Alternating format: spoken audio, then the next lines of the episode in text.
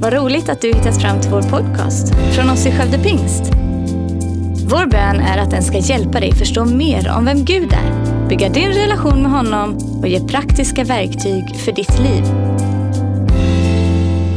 Vet ni vad? Nu ska vi få läsa Bibeln tillsammans. Vi ska få bara ta en stund och hoppa in i ordet, de glada nyheterna, evangeliet, Bibeln som vi har läst det här året. Konfirmanderna fick en bibel som de skulle använda och eh, vissa av dem har med sig den idag. Vissa kanske inte, men för de som har det så ska vi gå till sida 961 i den smala bibeln. Så ska vi läsa ifrån första Johannesbrevet kapitel 3 vers 18 till 24. Där läser vi så här, kära barn, inte kära barn som man har sagt många gånger under det här året kanske, men kära barn. Låt oss inte älska med ord eller fraser, utan i handling och sanning. Då vet vi att vi är av sanningen och inför honom kan vi övertyga vårt hjärta om det fördömer oss. Att Gud är större än vårt hjärta och vet allt. Mina älskade, om hjärtat inte fördömer oss så har vi frimodighet inför Gud. Och vad vi än ber om, det får vi av honom eftersom vi håller hans bud och gör det som glädjer honom. Och detta är hans bud, att vi ska tro på hans sons namn, Jesus Kristus, och älska varandra så som han befallt oss. Den som håller fast vid hans bud förblir i Gud och Gud i honom. Och att Gud förblir i oss, det vet vi av anden som han har gett oss. Det här kapitlet det börjar med ett statement. Ett statement som säger att vi är Guds barn. Vi är Guds barn, det finns någonting gudagivet i varje människa. Därför så ska vi agera i den kärleken som Guds son Jesus Kristus, han är liksom förebilden för oss hur vi ska älska varandra när vi är Guds barn. I King James version så står det som överskrift på samma eh, kapitel att children of God love one another. Jag tycker det är nice. Och i the message som är en parafras till nya testamentet i vers 1 i första Johannesbrevet kapitel 3 så står det så här att vilken underbar kärlek fadern visar oss. Titta bara. Vi kallas Guds barn. Det är precis vad vi är. Men det är också därför som världen inte förstår oss eller tar oss på allvar. För den vet inte vem han är eller hur han tänker. Hela det här kapitlet handlar om det här. Att vi ska älska varandra precis som Gud har älskat oss. För att vi är hans barn. Det är enkelt och det är tydligt. Men det är också obekvämt och ibland lite utmanande. För vi lever i en tid och i en värld som inte känner Gud. Som har många gånger vänt sig bort ifrån Gud. Och men vi är Guds barn. Det står det i det här kapitlet att vi är Guds barn. Eh, och det kan få bli vår identitet om vi säger ja till det. Eh, hur kan den här identiteten då få synas? Hur kan den få märkas? Och hur kan vi få uppleva det här livet? Vad är ett liv som Guds barn? Och det här kapitlet säger två saker till oss. Det uppmanar oss till kärlek, men det talar också om att den här kärleken som vi får ta emot och som vi får leva i, att när vi gör det, när vi tar emot den, så kommer det också skapa någonting i oss. I vers 11 i kapitlet så står det så här att detta är det budskap som ni har hört från början. Att vi ska älska varandra. Okej, det uppmanar oss till kärlek. Eh, att när vi är Guds barn så är vi uppmanade att vara i kärlek. Och i vers 17 så står det så här, om någon har jordiska ägodelar och ser sin broder lida nöd men stänger sitt hjärta för honom, hur kan då Guds kärlek förbli i honom? Alltså kärleken kommer skapa någonting i oss. Och jag kommer tillbaka till det här lite senare, men kärleken från Gud innebär, som det står i vers 18, att vi ska älska varandra i handling och i sanning.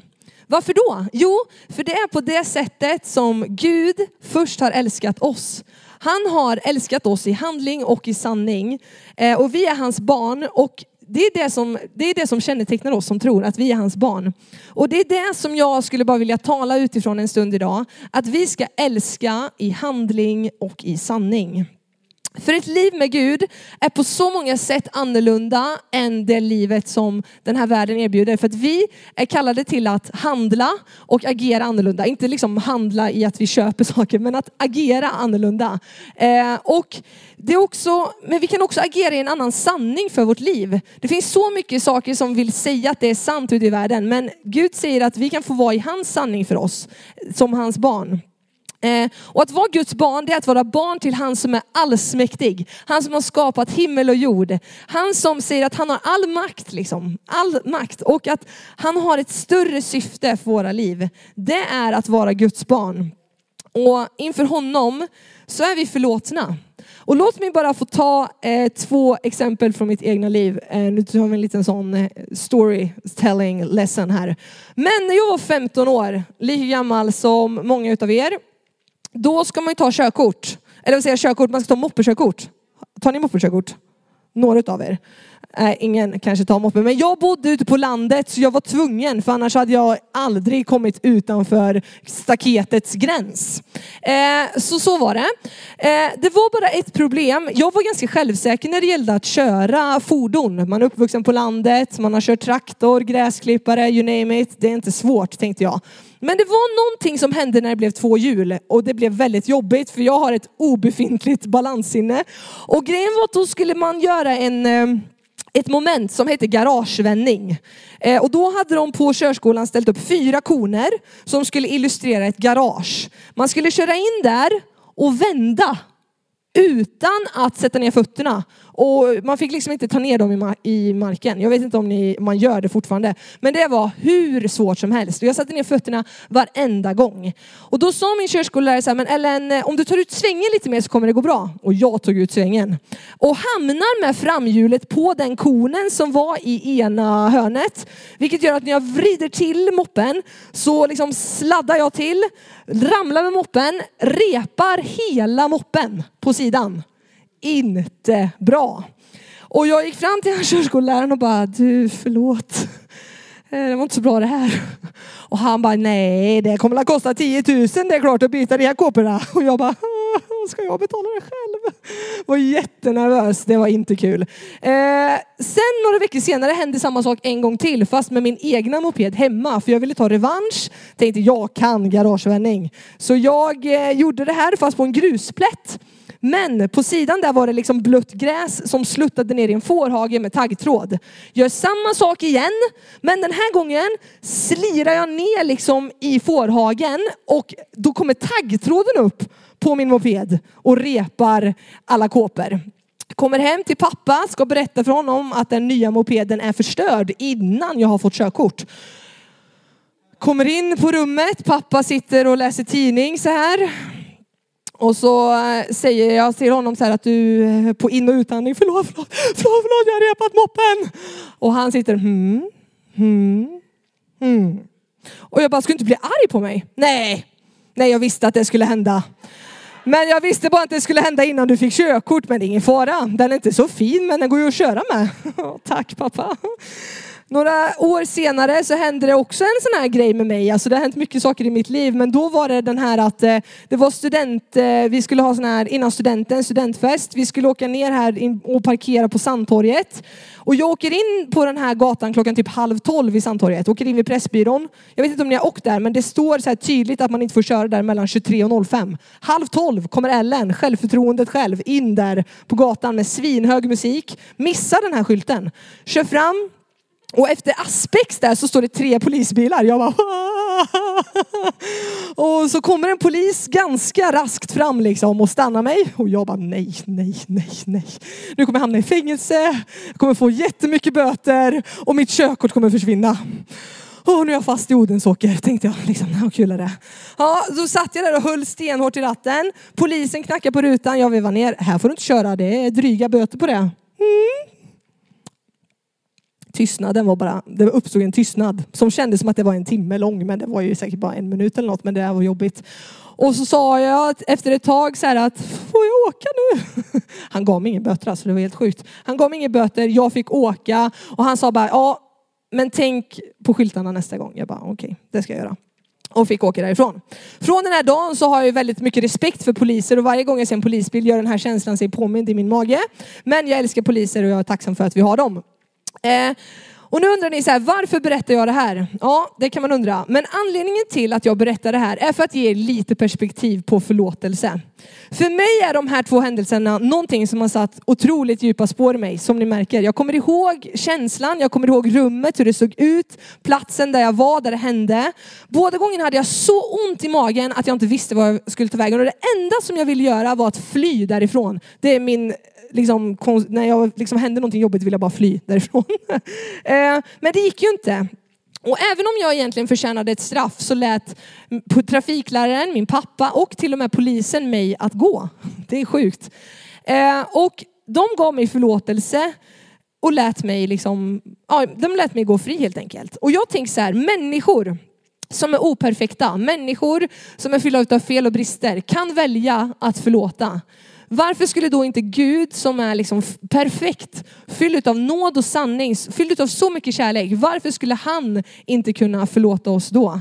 Guds kärlek till oss är så stor att han förlåter oss oavsett vad vi har gjort och väljer att kalla oss för hans barn. Väljer att ta emot oss som hans barn. Gud älskar oss i handling och i sanning. Därför så väljer han också att förlåta oss i handling och i sanning.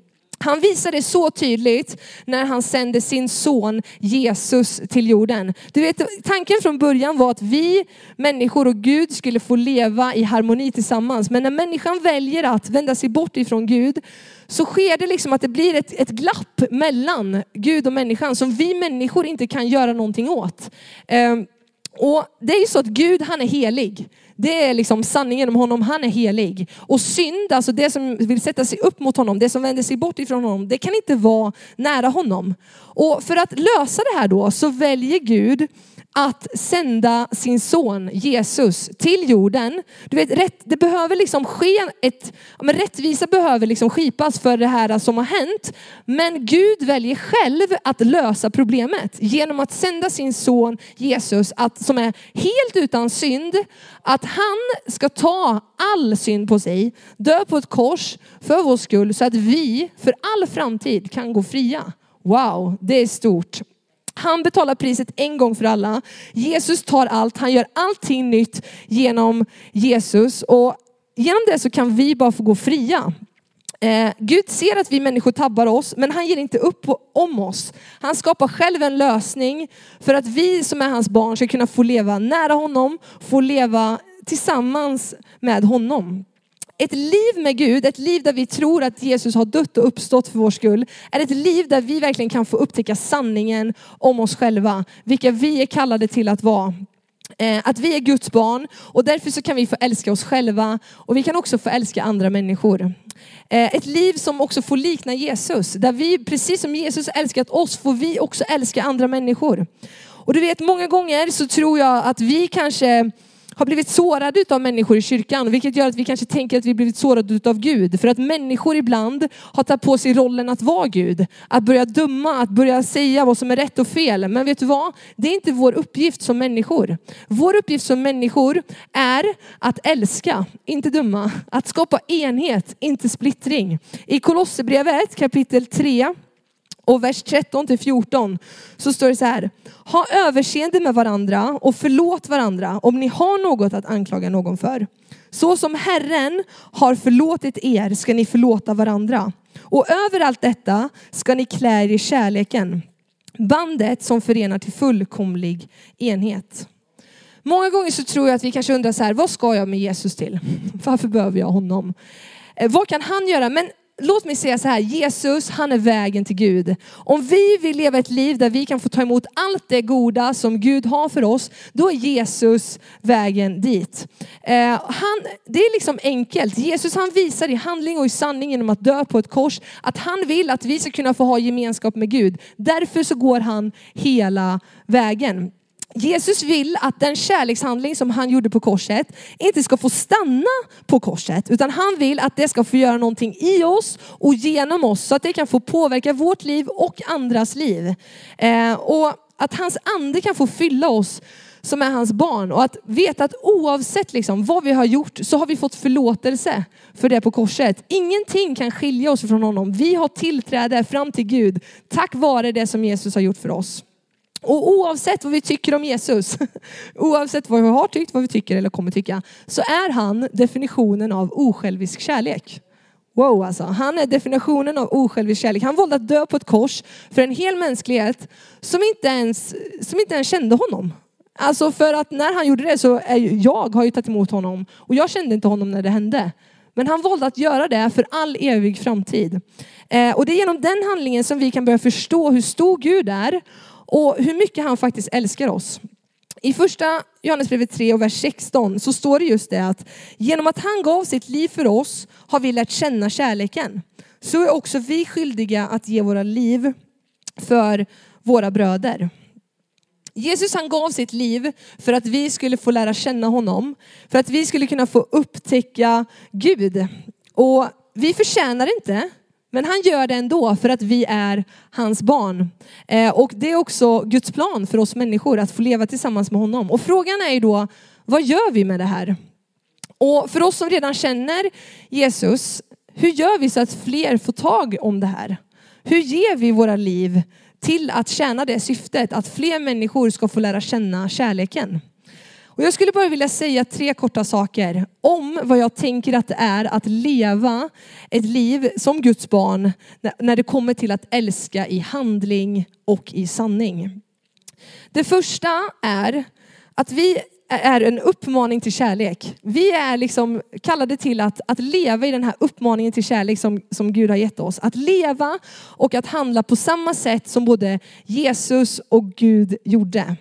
Du vet, man brukar säga att människor, de lyssnar mer på vad man gör än vad man säger. Eh, och hur vi agerar, hur vi är mot varandra, det spelar roll och det kommer alltid att spela roll. För det kommer lämna ett avtryck. Vi kanske inte alltid kommer minnas vad en människa sa, vi kanske inte alltid kommer att så här, minnas vad de gjorde. Men vi kommer att minnas liksom, vilken eftersmak de, de lämnade hos oss. Vad, hur kändes det när jag var med den här människan? Det kommer man ihåg. Och anledningen till att jag står här idag, det är inte för att jag kommer ihåg, eller liksom för att jag kan allting om Gud, om Jesus. Det är inte därför som jag står här idag. Men för att han har gjort ett avtryck i mitt liv. Han har märkt mig med sin kärlek. Jag har gått på det här liksom att okej, okay, jag ska lära känna kärleken och det ska sätta mig fri. Det står det i Bibeln. Och liksom jag har fått gå på den här uppmaningen av kärlek och det har gjort någonting i mig som gör att jag förstår att det här är på riktigt. Det, det är sant liksom. Um, och i första Petrusbrevet kapitel 4 vers 8 så står det så här att framför allt så ska ni visa uthållig kärlek till varandra för kärleken överskyler många synder. Ett liv med Jesus det är att agera i kärlek. Det är att leva i den uppmaningen till kärlek som han har gett oss för att han faktiskt visade oss kärlek först. Att vi ska älska Gud och vi ska älska människor. Att lämna kärlek som avtryck hos människor.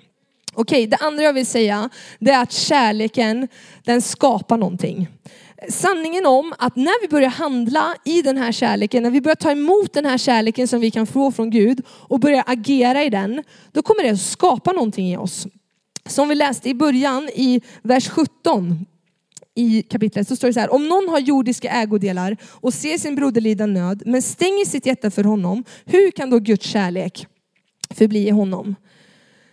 Som jag sa innan, folk de, de ser liksom mer vad vi, vad vi gör än vad vi säger. Och under min uppväxt så har mina föräldrar eh, många gånger sagt saker till mig som jag inte har förstått.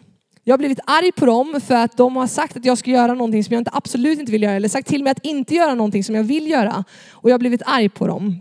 Men nu med perspektiv så inser jag ju att det de sa var ju utav kärlek. Och nu så säger alla konfaföräldrar yes Ellen, kom igen, säg det igen, säg det mer, come on. Men du vet den kärlek som, som Gud ger oss genom sin son Jesus, det, den ska skapa någonting i oss. Den ska få skapa en kärlek till oss andra, eller till oss själva och till andra och till Gud. Som gör att vi får våga leva, tro och prioritera annorlunda. När vi säger ja till Jesus och börjar liksom lära känna honom så skapar det någonting i oss som gör att vi kan förstå Gud ännu mer. Och jag skulle bara vilja uppmuntra dig att låt Guds kärlek få, få skapa någonting i dig som gör att du får lära känna honom och få förstå honom. Låt han få göra sitt verk i dig. Du vet när vi förstår att Guds intention är bara kärlek, så blir det väldigt svårt att förneka honom. Då blir det svårt att inte vilja lyssna på honom. För om vi förstår att han är kärlek, då vill vi lyssna på honom. Då vill vi som hans barn stanna upp inför honom, lyssna och säga Gud tala till mig på det här området. Säg vad du, vad du vill säga till mig. Jag lyssnar. Jag är ditt barn. Jag vill höra vad du vill säga.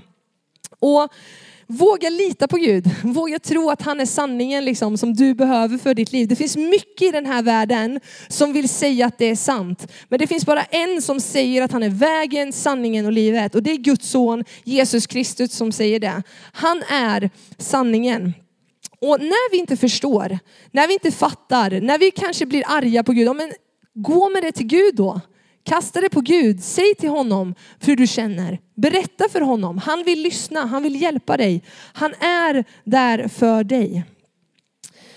Det tredje som jag vill säga det är om att leva ett liv om att älska i handling och sanning. Det är också att bara inse att vi är Guds barn. Det är vår identitet. Vi kan ta emot Guds kärlek men vi kan också få leva i den och vi kan få ge den vidare. Och då kanske någon säger så här, men hur vet jag liksom att jag är Guds barn? Eller vadå, jag fattar inte.